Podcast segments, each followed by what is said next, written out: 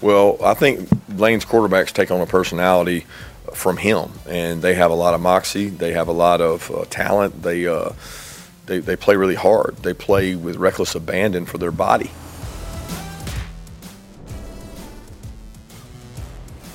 Hello welcome to Always College Football. Thank you for being here, man. This is awesome. We have a great, great week of college football. We got some big matchups to break down that I'm just so excited about. I am so looking forward to Penn State, Michigan.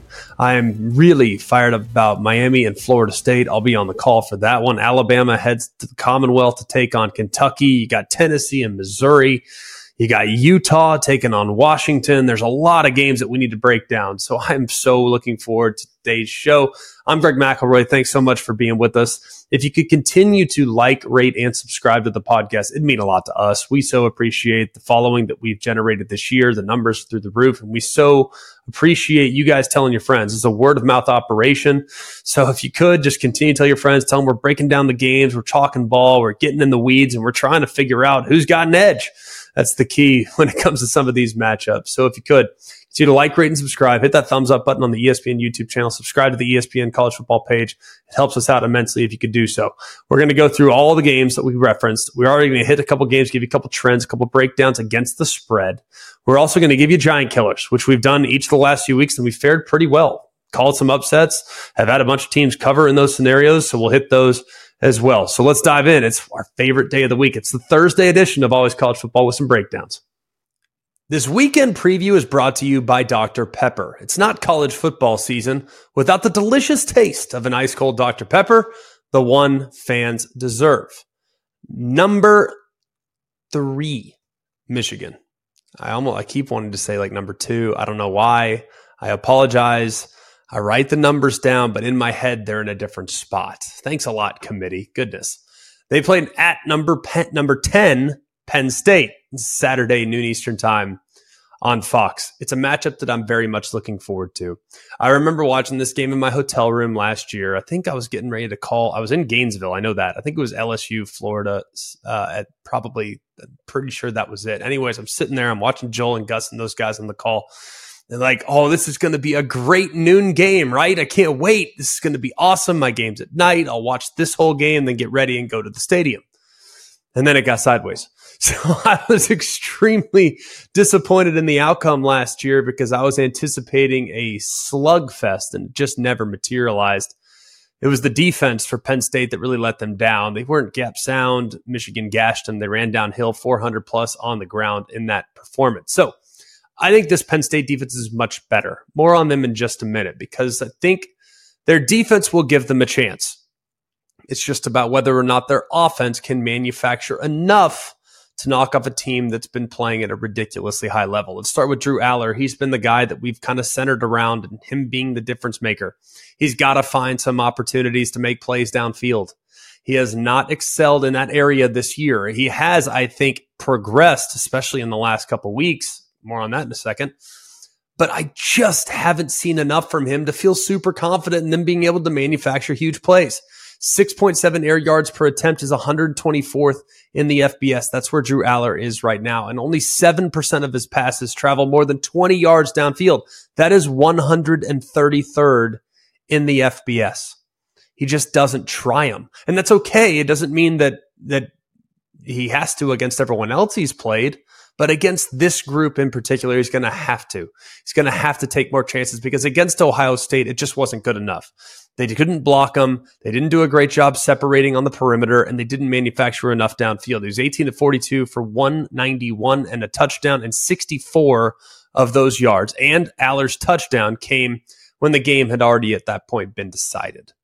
It was not a great performance, but it was his first opportunity to play at a level like this. So I am willing to absolutely forgive that performance because what I've witnessed since that time was him come back to earth a little bit and then rise back up. The following week, he throws an interception against Indiana. It led to the uh, Hoosiers kicking the game tying field goal. I think it was about like five minutes or so remaining. And then next thing you know, Drew Allar finds Keandre Lambert Smith, 57 yard game winning touchdown. He's been a completely different guy. It's almost like he needed to throw that interception. So he realized, hey, man, you know what? I'm human too. Let's go. And since then, since that interception, he has completed 27 of 36 for 308, five touchdowns since the interception. He's also coming off of his best performance. Now, it had been kind of a long time coming because he hadn't really found that consistent groove with his wide receiver core, and the wide receiver core has been, for the most part, disappointing. Uh, now you're without Harrison Wallace, and they've had some missed assignments and some and some missed meshes and some and some overthrows and, and things like that. They just haven't re- really been able to manufacture a whole lot against Indiana, Ohio State, but against Maryland, they were a completely different group.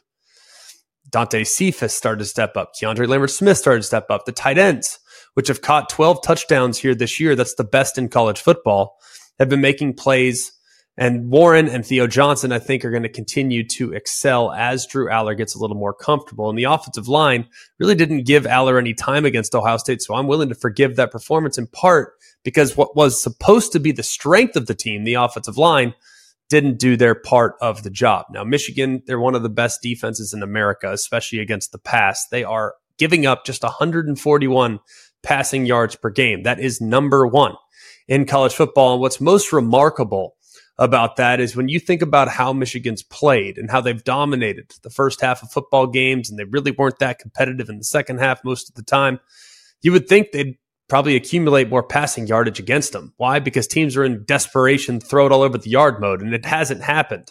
There's not been a single team this year that's gone over 200 yards through the air.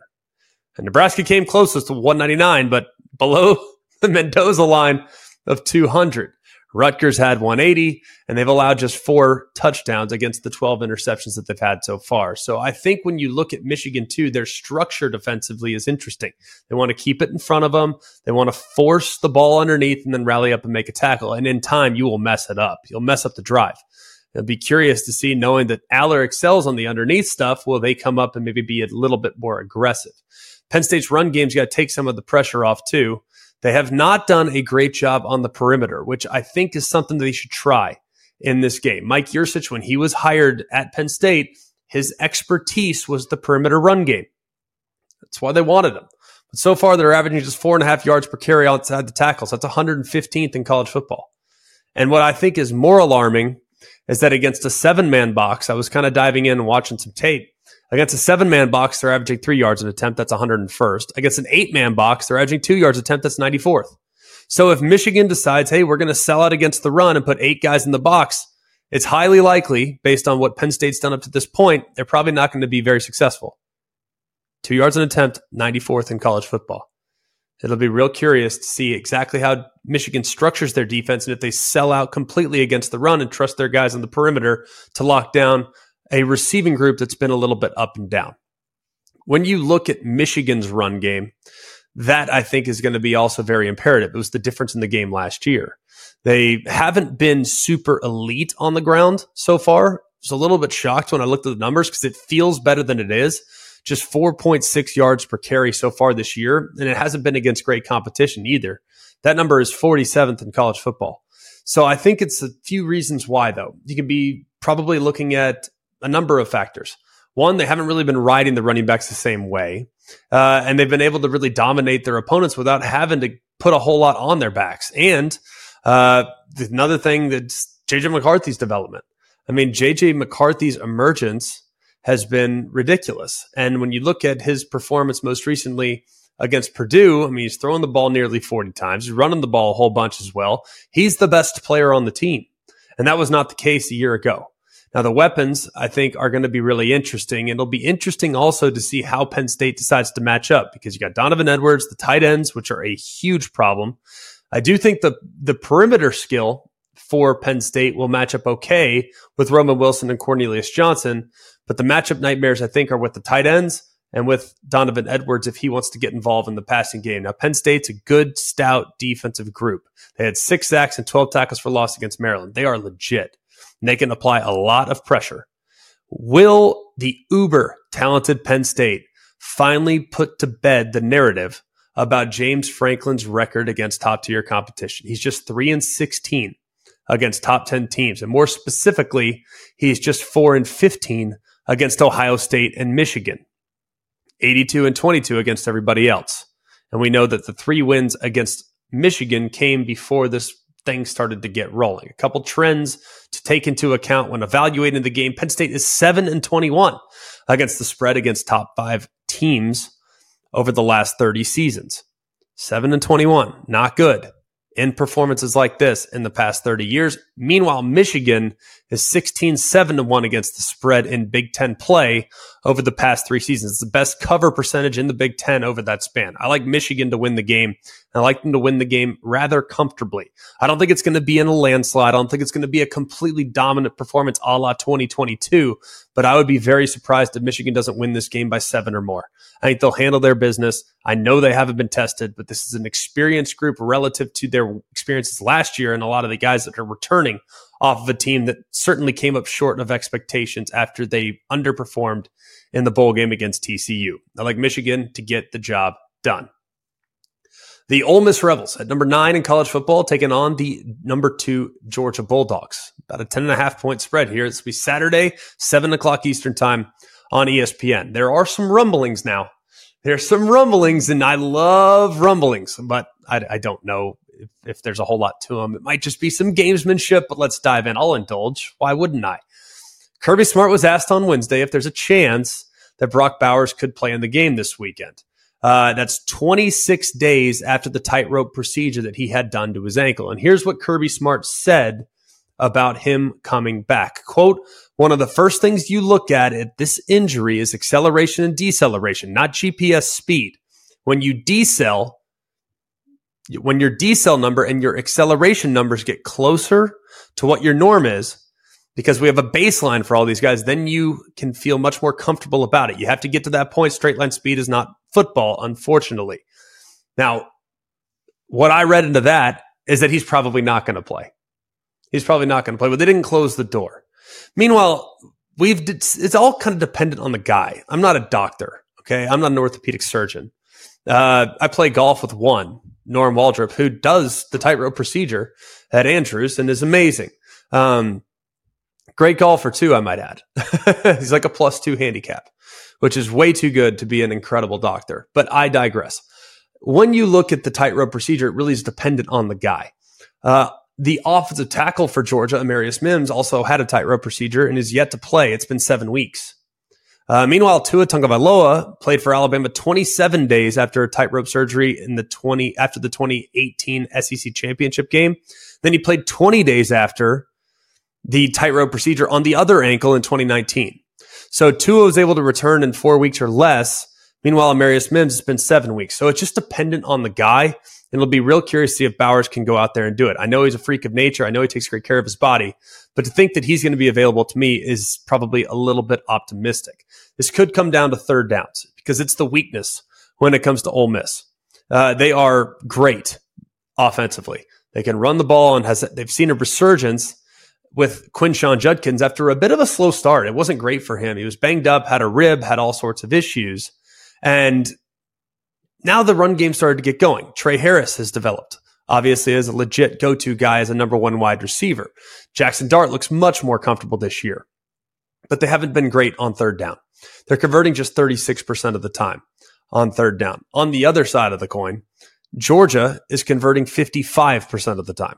They're the best, or the third best, excuse me, defense in the country on third down, too, allowing opponents just to convert 25 or 26.6% of the time. So that could be a huge, huge aspect of this game. Ole Miss might be able to move it between the 20s. They might be able to extend some drives here and there, but will they be able to do so enough against one of the best third down defenses in America? Jackson Dart has not been elite on third down, too. He has 19 first downs created, but he's only completing about 51% of his passes on third down. Meanwhile, Carson Beck, 65% of his passes and 29 first downs created. So third down is a big advantage in favor of Georgia in this game. Another thing that I'll be paying close attention to with Ole Miss and Georgia, negative plays. Ole Miss, they'll give up some sacks. All right. They'll give up some sacks. It's, it happens. Okay. Especially against Georgia. It definitely happens. They give up about two or so a game, two and change, if you will. They're 78th right now in the FBS as far as sacks allowed this season. They also rank 110th in tackles for loss allowed this season, which is not good. That's about seven a game. And we know what George is all about. There's not a single team in college football that can get after you and pin their ears back with the same level of aggressiveness as Georgia can defensively. Now, they're not what they were in 22 and 21 on the defensive front. That's okay because they're pretty dang good still, but maybe not the standard they've set in recent years. Georgia's defense, there has not been a single team, though, that has had more than 370 yards of total offense against them. Uh, now, you look at what Ole Miss has done, their kind of line for success is 400 yards. Anytime they're held under 400, it gets a little bit dicey. They go over 400, things are looking really good. They've had three moments this year where they've been under 400 yards of offense. They escaped against Tulane. I know it was a 17 point margin at the end, but if you watch it, it was a much, much closer, closer game than that. They lost to Alabama by a couple touchdowns and they barely beat Arkansas by seven points. So it's going to really be dependent on them getting beyond the 400 yard mark, and nobody's done that against Georgia so far this year. Another thing to consider too in this game, talked already about the negative plays, the sacks, playing behind the sticks. That could be a problem because the Rebels on the road are averaging eight penalties a game. Uh, even at home, when you take everything into account, they're seven penalties a game for an average of about 63 yards. So if they start jumping off sides, next thing you know, they get walked back and you're sitting at first and 15 as opposed to first and 10, you might have a productive first down play. You might have a productive second down play and still be sitting in third and seven, which means Georgia's bringing in their speed and they're coming after you. You get behind the sticks on Georgia, you get off schedule against Georgia, it could get sideways pretty quickly if you're not about your business. So far, a couple trends this year. Ole Miss is four and one against the spread in their last five games as an underdog, and Georgia is four ten and one against the spread in their last fifteen as a home favorite. I like Georgia to win the game, but I do think Ole Miss will battle. I think it's going to be a high scoring affair. I think Georgia will get their points. I think Ole Miss will get their points, but ultimately, I think Georgia will be way too much for Ole Miss in the second half of this football game. I like them winning the game 38 28, right around there. So, about right on the number. If I had to take it one side or the other, I'd probably take the points. Miami is traveling to Florida State. I'm looking forward to being on the call for this one. It's a couple touchdown spread. This will be Saturday, 3:30 Eastern time on ABC. Couple questions for Florida State. Are they healthy at wide receiver? That's a significant question because last week against Pitt, they were without Keon Coleman. They were without Johnny Wilson. They were out Deuce Spann, and they're without Hykeem Williams. Now they have plenty other weapons to rely on. They are not an empty cabinet when those guys are unavailable. But when you think about Miami, it's going to be really important to get those guys back. Miami's pretty good on the perimeter. More on that in just a second. But they get got to get their guys back, or at least one or two of those four that were out and missed time last week. Jaheim Bell's been a revelation. He could potentially step up in the absence of the few. And Ja'Khi Douglas last week, coming off a career best performance, they're bailing out kind of the Seminoles wide receiver core with 115 yards or so, I think, just by himself. So they're very capable, even the absence of those guys. But man, they're a whole heck of a lot better with those guys on the field. Speaking of injuries, let's talk about Miami. Are they healthy at corner? That's a that's a real question. There were two corners that left the game in Miami's loss to NC State. They lost Jaden Davis and they lost Daryl Porter. Now, Mario Cristobal said Jaden Davis is fine, and the staff is, for the most part, optimistic about Daryl Porter being able to play. But if those guys can't go, and you're now working with some other guys that are behind them, whether it's Devonte Brown, who's a veteran, Damari Brown, who's their brothers, by the way, who's younger but very talented.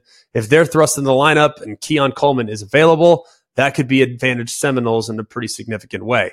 There is also a big kind of groundswell of support for Miami making a quarterback change. And I, I've watched the tape. I've watched it over and over and over again. I think since we've called Miami, we've called Miami's game against North Carolina, and then we called Miami's game this week.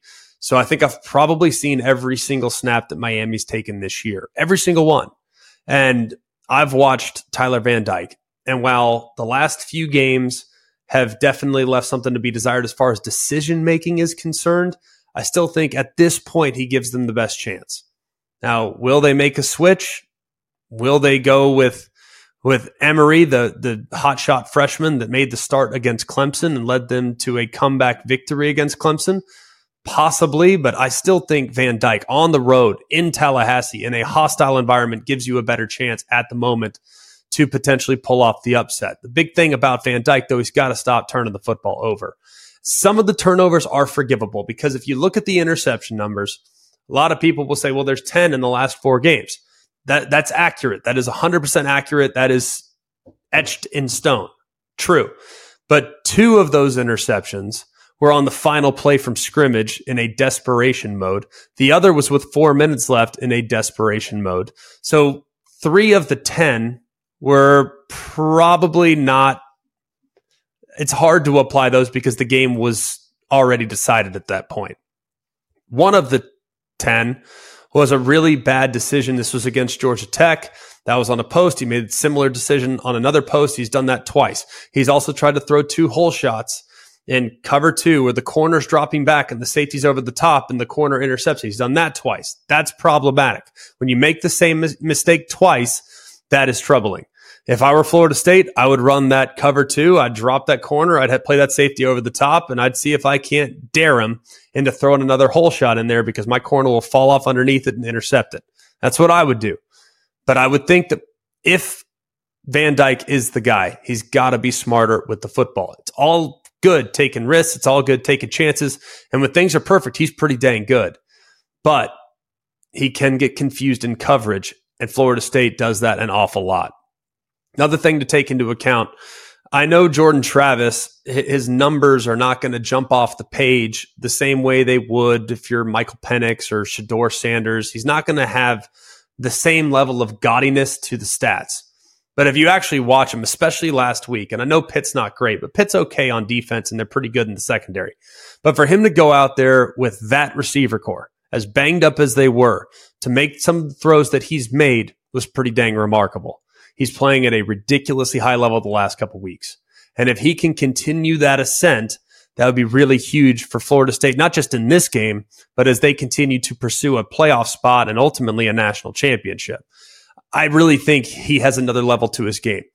One issue with him for a long time, the deep balls weren't great. That was a big thing. It was just, he was great running around, keeping his eyes downfield, great on the move, great on the underneath. But the deep balls were something that he wasn't exactly super consistent on. That's changed the last couple weeks. He's hitting guys in stride. He's hitting guys in tight coverage down the field on low, low percentage throws, but he's pulling them off. It's been really, really impressive to watch. You watch this game too. Trey Benson's going to be a huge piece. Both teams are pretty good against the run. Both teams do a pretty good job, I think, affecting the opposing quarterback. I think both defenses are excellent. Both defenses have difference makers along the front. Jared Verse and Patrick Payton for Florida State, Rueben Bain, Branson Deen, and other Leonard Taylor and others for Miami. These are really good defensive lines on both sides. So this will be a fascinating matchup in the game. And then one other part of this game I just want to mention for a moment. Miami might be one of the most improved offensive lines in the country. They're going to have to play that way this weekend. They're going to have to play that way in a big way this weekend. They've run the ball better, they've protected better, and they're going to have to be at their best against an excellent defensive front that can make the quarterback's life very uncomfortable, especially a quarterback that might be struggling, seeing ghosts a little bit. They need to be really, really good in the run game and take some of the pressure off of Van Dyke or whoever is under center in this game. One trend to take into account in this game Miami is one and eight against top five teams since the start of the 2007 season. Number eight, Alabama traveling to the Commonwealth to take on the Kentucky Wildcats. It's be Saturday, 12 o'clock Eastern time on ESPN. Kentucky, let's start with them where has the run game gone? For seven games, the running game for Kentucky, led by Ray Davis, was about as good as there was, not just in the SEC, but in all of college football. Seven games entering the bye week, Ray Davis was averaging almost seven yards per carry.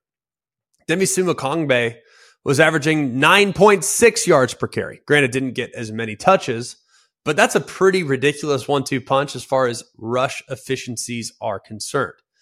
The last two games, however, it's come crashing down crashing down in a big way. Now, playing against better competition defensively, especially against the run. So it's understandable that maybe you're going to come back to earth a little bit, but the drop off this significantly is eye opening. Kentucky against Tennessee averaged just three yards per carry. They totaled just 72 yards on the ground for the game and held Ray Davis to just 2.6 per clip. Not good. And then last week you thought, well, maybe Tennessee's just excellent against the run. And they are. I think Tennessee's very good against the run. But it was compounded last week when they went to Starkville. They averaged under four yards a carry again, just 110 on the ground. Ray Davis, just 3.8 per carry. So they've been very, very solid, I think, up to this point, but they got to find something now as they move forward against stout competition. One thing Kentucky has done a pretty good job of is that they are pretty good on the perimeter.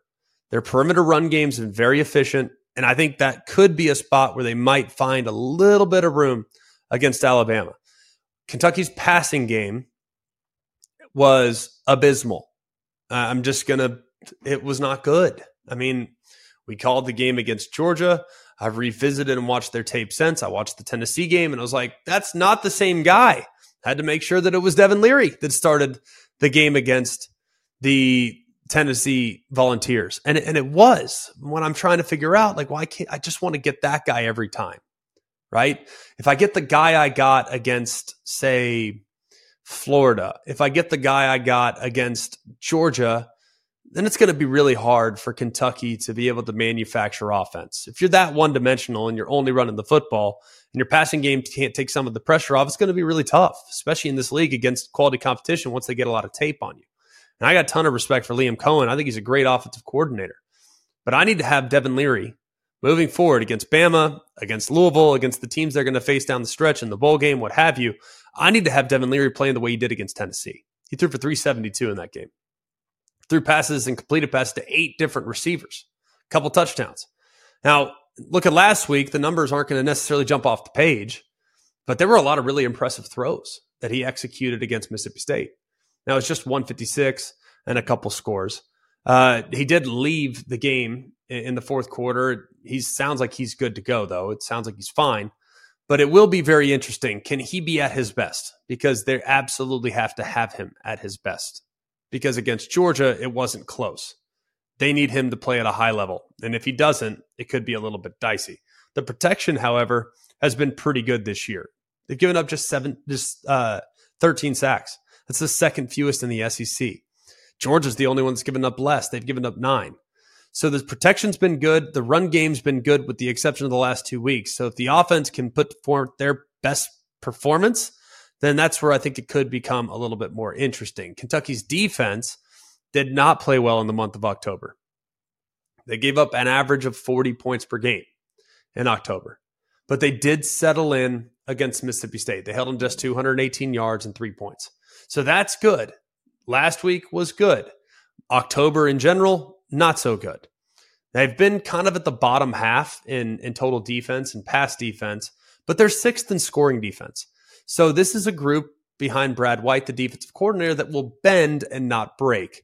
And against Alabama, it's going to be highly important that they give up field goals and not touchdowns like LSU did and some of the teams previously did. They've done, I think, a pretty good job, though, against the run. They're fourth against the run giving up just 111 yards per game. And they have three defenders that can legitimately take over the game. Trevor Wallace is excellent at the second level. Deone Walker's legit. And then you have JJ Weaver on the edge. They have three guys that are really good in the front seven that are going to be difficult to account for. For defense, they need to be really, really stout on the perimeter. That's, I think, going to be really important. They're really stout between the tackles. That's that's where Kentucky makes a living. Between the tackles, if you try to run it at them right downhill, you're going to struggle. That's that's where they are excellent. But on the perimeter, that's where there's some space. And Alabama, with what we saw last week from Jalen Milroe, looks like they're going to become more of a perimeter team in the run game, which I totally support. I think it's a great move. Acknowledging strength, acknowledging speed, acknowledging athleticism, and taking advantage of the opposing defenses with those things. I look at Milroe too. It really, in the first handful of games against SEC competition, it was always about chuck the ball deep, chuck the ball deep, chuck the ball deep, right? It was it was low percentage completions, but they were manufacturing big plays, which is a good recipe. It's a real good recipe. But I think against Kentucky, they're not going to give up those big plays as much. Where you make hay against Kentucky's on the intermediate throws. If you go back and you watch Carson Beck and you watch the Georgia tape, which is the worst performance by Kentucky's defense to date, You watch the Georgia tape, Carson Beck was constantly hitting those throws 15 to 20 yards downfield. He had them over and over and over again. And that's where you could find some holes in Kentucky's zone defense. Alabama's protection, too, it's been a long topic of debate, right? We, we've talked about it on this show. The sack numbers are alarming, really alarming. But I actually dove a little bit deeper because I was just curious and had some extra time. So why wouldn't I? I actually looked at how long Jalen Milroe's averaging before he throws the football. And this is in the weeds, right? But just bear with me. He's averaging 3.2 seconds per dropback before he throws the ball. That's the third longest in the FBS. So he'll hold it forever. Most guys are in the mid twos. National average is about two and a half in that vicinity. He's nearly three quarters of a second longer before he pulls the trigger, which tells me the offensive line, even though they've given up a lot of sacks, they are giving him some time to survey the field. And they are giving him some time to allow routes to develop downfield. But I do think that's going to change. I think Jalen Milroe, after LSU, realizes, man, I could wait forever for things to come open, or I can just take off and probably make just as big a play with me carrying the football as me trying to drive it into a tight window. So it'll be interesting to see if he continues to progress with that development. He was amazing against LSU. He was amazing. And the run game, for the most part, for Alabama was amazing 288, six touchdowns, all on the ground. Their longest passing plays last week were really just checkdowns. I mean, short throws, easy throws, high percentage throws. So I do think they might have hit another gear last week with what they might be able to accomplish offensively as they continue forward in the season. A couple trends to consider in this game. Alabama is 55, 36, and 2 as a double digit favorite against the spread in SEC play under Nick Saban. Kentucky has failed to cover in each of their last three games as an underdog. I think Alabama will win the game, but I do think they won't have the offensive dominance they had last week. I think that was as much, in some cases, about LSU's ineptitudes on that side as it is Alabama's dominance. I think they progressed nicely on that side, but I don't think we're going to see a 42 point performance. I'm expecting this game to be a little bit lower scoring. I think Kentucky's defense will play well. I think Alabama wins the game 28 17 or thereabouts in that vicinity. Moving on to the Utah Utes taking on the Washington Huskies. Michael Penix is a star, right? He's a star. We know that. He was amazing last week. He was on target for the most part. Did miss a couple deep shots to Rome Odunze and Giles Jackson, but man, 22 of 30, 256, a couple touchdowns, also had a rushing touchdown. You got to feel great about what he did last week. And you would think that he's probably going to be back to playing at a crazy high level down the stretch. The other thing about Washington in big games, and I would constitute this as a really big game, Dillon Johnson's been huge when they've needed him to be huge. He had a career high 100 yards on October 14th against Oregon. And then last week against SC, they ran the ball as a team 42 times, and it paid off. Obviously, Dillon going for 250, the offensive line doing a great job. That was significant. But more importantly, the run game is always going to be secondary for Washington. When you have weapons like that and you have a quarterback like that, the run game will be secondary. But what helps the passing game? The run game. And what helps passing game a lot, especially when you want to manufacture big plays? Play action. How about Penix off play action this year? He's 80 of 108, 74% completion with nine touchdowns, zero picks, and 12.6 yards per attempt. So if they can get the run game going just a little bit, stay patient enough in the run game, it could open up some play action. And that's when Penix will really bury you down the field.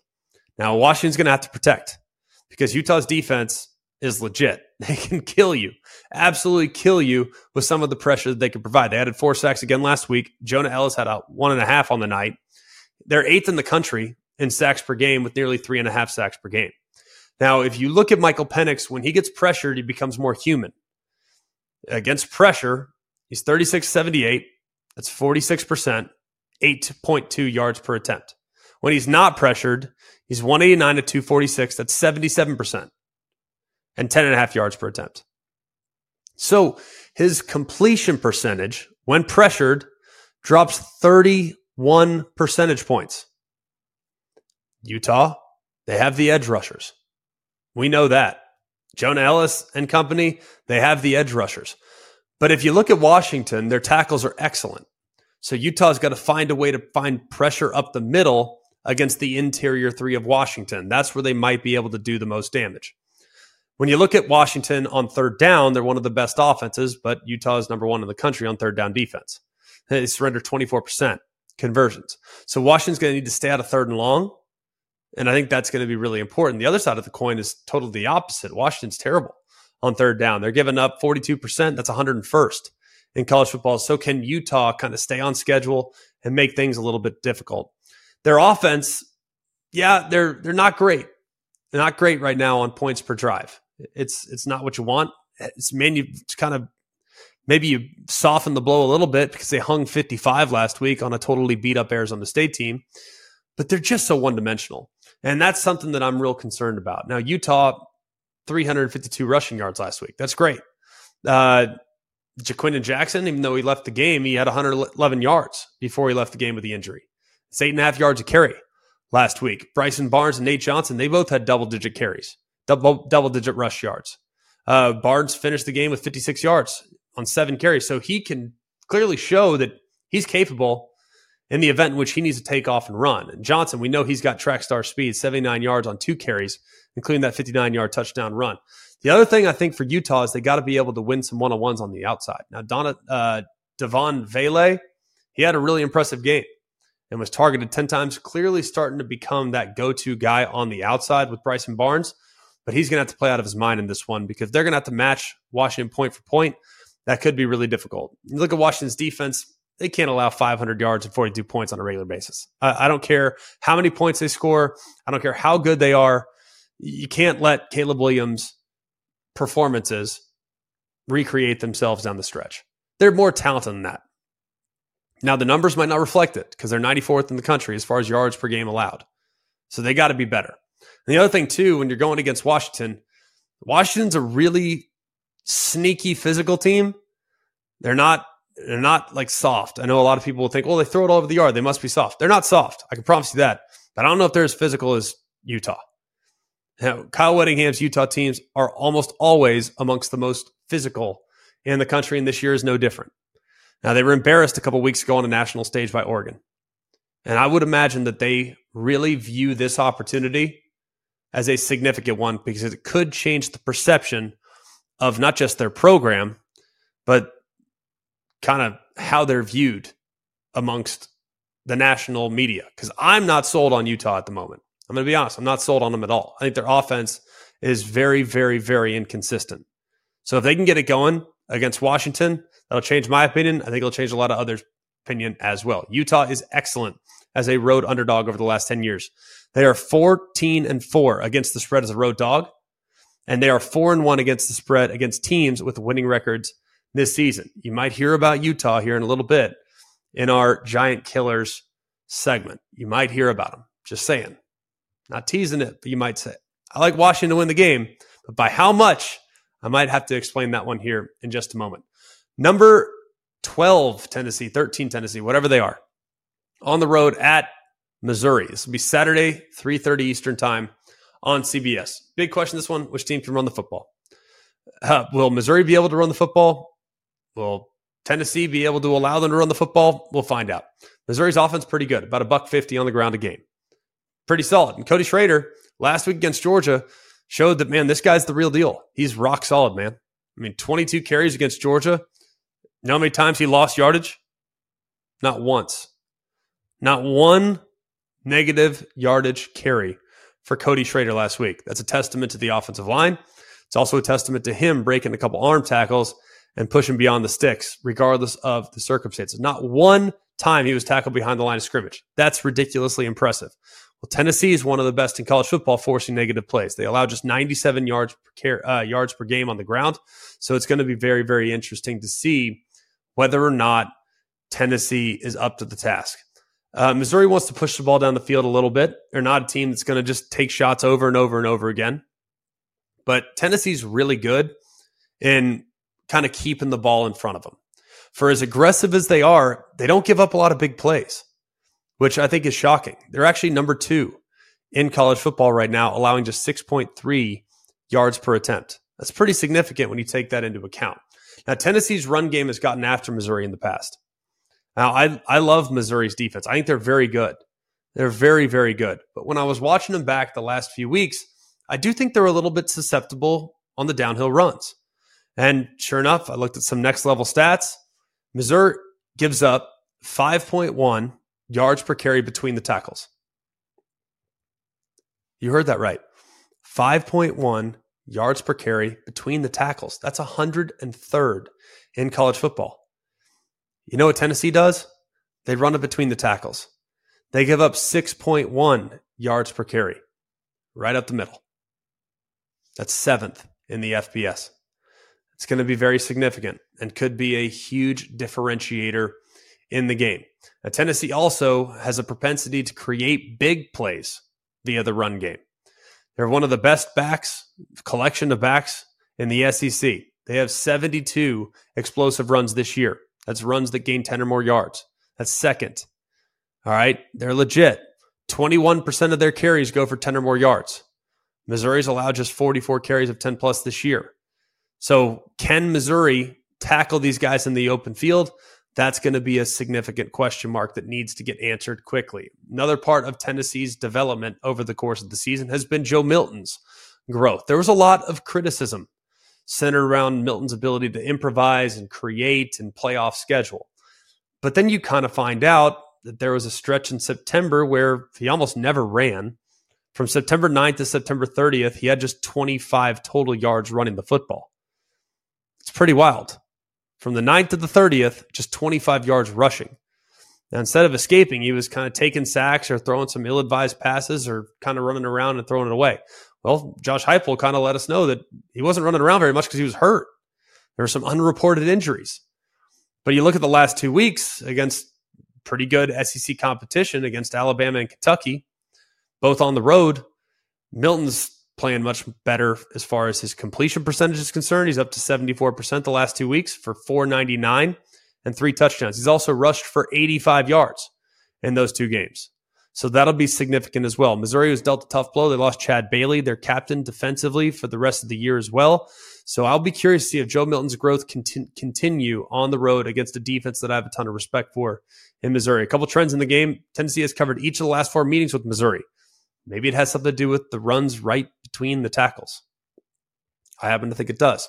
Missouri is 7 and 13 against the spread when the line is between negative 3 and plus 3 minus three and plus three, negative three, minus three and plus three over the past 10 seasons. I'm taking Tennessee in the game. I think they go on the road to Missouri. It won't be pretty, but they'll get the job done. I think Joe Milton's growth and willingness to run could be the difference. And what I alluded to earlier, I am concerned about Missouri being able to stop the run between the tackles because I know that will be a high priority for Josh Heupel and his offense.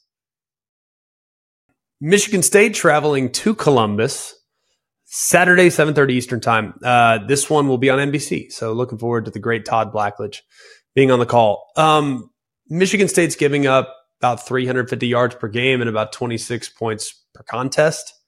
This has to be a get right spot for Kyle McCord in the Ohio State offense. It has to be. Absolute has to be. Now, I will say this Michigan State's coming off a seven sack performance.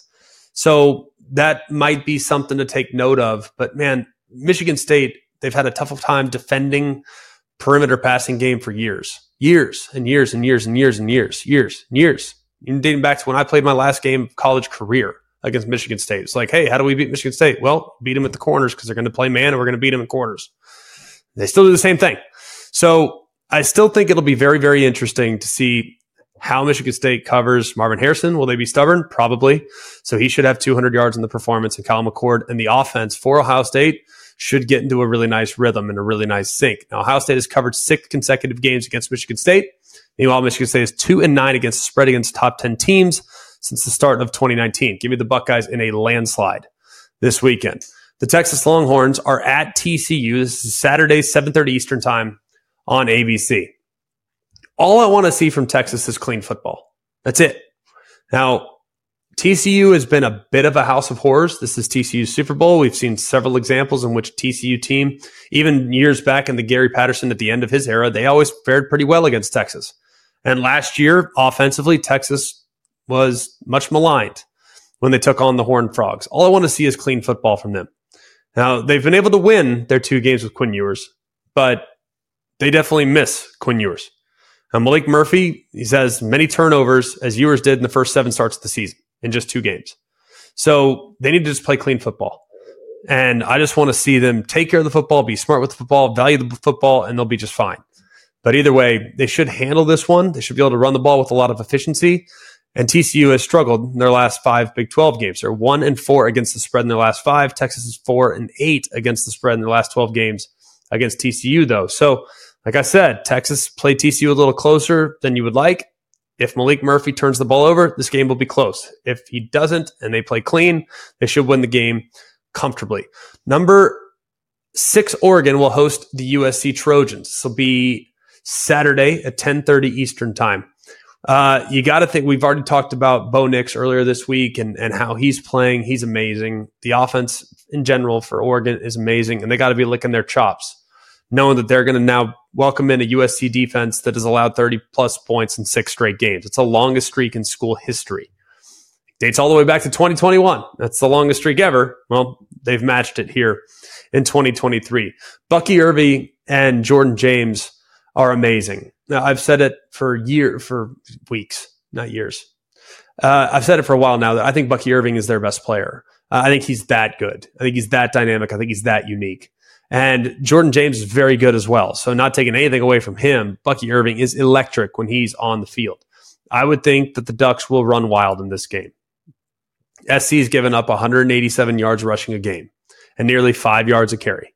If they don't dominate the line of scrimmage in this one, I'd be shocked against a defense that's really reeling and given up a bunch of points and a bunch of yards to opposing backs already this year.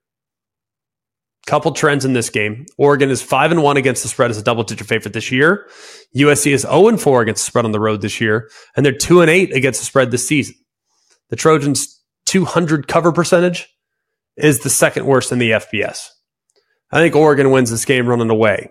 I think USC might score for a while in the first half, but Oregon in the second half, they put the pedal down. Bucky Irving, Jordan James go off, and they light up the scoreboard against the Trojans. All right, guys, it's that time of year. It's that time of year, man. We have championship game clinching scenarios. I, I know uh, Coobs is like rolling his eyes, and and he's not even on camera right now, but I know he's rolling his eyes because it's a Notre Dame guy, he does not acknowledge championship games. Fair enough. I do. I love conference championships, and I'm excited to see some of these matchups because they're starting to materialize. We got action. Let's start with the ACC. Florida State's already clinched their spot in the championship game. They'll be in Charlotte. But Louisville, they clinch a spot in the championship game with a win and a North Carolina loss. So Louisville could potentially punch their ticket to Charlotte this weekend if they can take care of business and the Tar Heels come up short.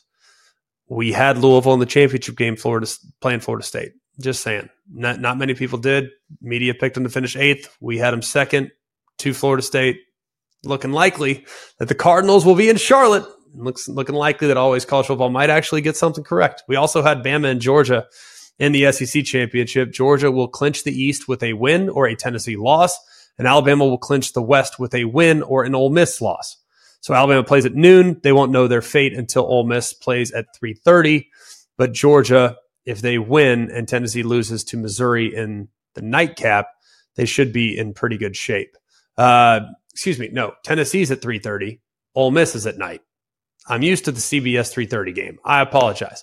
The Pac-12 Washington will clinch a spot in the championship game with a win and an Oregon State loss and an Arizona loss. So if Arizona for some reason loses or Oregon State for some reason loses, that means Washington will clinch a spot in the championship game. Keep an eye on Arizona, Colorado. Reference it already. If Arizona loses on the road to Colorado, that'll be interesting. But Colorado's been changing play callers. We didn't really talk about that last week. What are we doing? I mean, Sean Lewis, I know that they haven't run the ball with a lot of efficiency. I know that the protection issues have been a problem, but Sean Lewis is hardly the problem.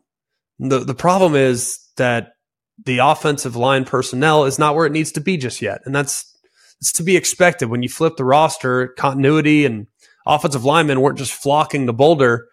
And it was going to be a challenge. And I think Sean Lewis to have the play calling duty stripped from him is kind of crazy to me, but I digress. Arizona's been as hot as can be, have won three straight games against ranked competition, and they now are ranked in the top 25. They'll go on the road to Colorado, where they're a pretty heavy favorite, about two touchdowns. So keep an eye on that one. Number 22, number 15, Oklahoma State. I don't know why all my numbers are all messed up, but I digress. Uh, Oklahoma State is at UCF in the bounce house. It'll be Saturday, 3.30 Eastern time on ESPN. Oklahoma State has kind of struggled at times with with mobile quarterbacks this year, which means that John Rhys Plumlee might be able to get some things going. Now, Plumlee hasn't really been healthy since week two, but he's still really mobile. So this one could be a little bit interesting, and I think it could be a little bit high scoring as well. Meanwhile, Ollie Gordon, he's the nation's leader in rushing yards so far 1,224 rushing yards and 12 rushing touchdowns. He's probably en route to New York for the Heisman Trophy ceremony. Will he win it? I don't know, but he's been terrific. And Cincinnati last week, they're not good. They're not good right now, but they managed 248 yards on the ground against UCF. So I think Ollie Gordon might go for two bills in this one. Probably worth watching, that's for sure. Oklahoma State has covered five consecutive games, and each of UCF's last four home games have gone over the total. I think it'll be high scoring. I think Oklahoma State handles their business on the road. Florida is at LSU. Why is this not a featured game? It's crazy to, to think this is always like, at least when I was playing or the last 15 years, has been one of the biggest games in the docket. It'll be Saturday, 7.30 Eastern time on SEC Network. Sometimes it feels like Billy Napier kind of abandons the run just a little bit too soon. It looks like with some, you know, there's some trouble or they get into a little bit of a rough patch offensively, they kind of abandon the run. I don't think they need to do that in this game, given the fact that LSU is giving up about five yards a carry. It's 118th in FBS. So I think Florida's going to hang in this game. I think it'll be high scoring. Uh, I think LSU's defense is a problem. There are some question marks as to whether or not Jayden Daniels will play. I would expect him to play. If he doesn't, it'll be Garrett Nussmeier, who's a talented guy, but not nearly as mobile as Jayden Daniels. I think Florida will hang in this game. I think it'll be close. Maybe we'll talk about it a little bit more here in just a minute. Dating back to the 2021 season with Notre Dame, Brian Kelly led teams are 11 and 2 against the spread as a home favorite. He's 5 and 1 against the spread at Notre Dame and 6 and 1 against the spread at LSU as a home favorite and LSU has covered 3 consecutive games against Florida. I think it'll be a high scoring affair, and I do think Florida will hang. So I think that streak that we just discussed with LSU and, and Notre Dame and Brian Kelly, I, I really think that Florida is going to win this game and keep it within the number. Uh, I think they're going to hang. I don't know why. I'm probably taking crazy pills. I digress. Uh, Texas Tech will take on the Kansas Jayhawks. Kansas looking pretty dang good.